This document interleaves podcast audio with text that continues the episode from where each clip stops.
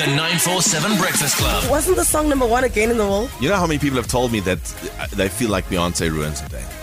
the original is better. It wasn't number one before Beyonce got on. So tell your Rooney friends that they can bask in their mediocrity. Judas has its own opinions.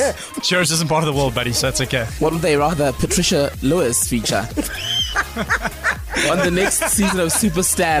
no, laugh, laugh, laugh, you guys, laugh. Until Centurion is the next Santon, and then you're all moving there. I'm just saying. Perfect. Ons is ver, ver vanaand.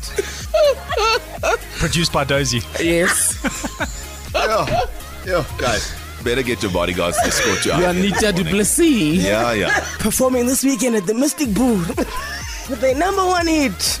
Perfect. Stupid show. I love to wake up. Let's go. The 947 Breakfast Club. In the morning. Monday to Friday, 6 till 9 a.m. If you love Joburg, 947 loves you.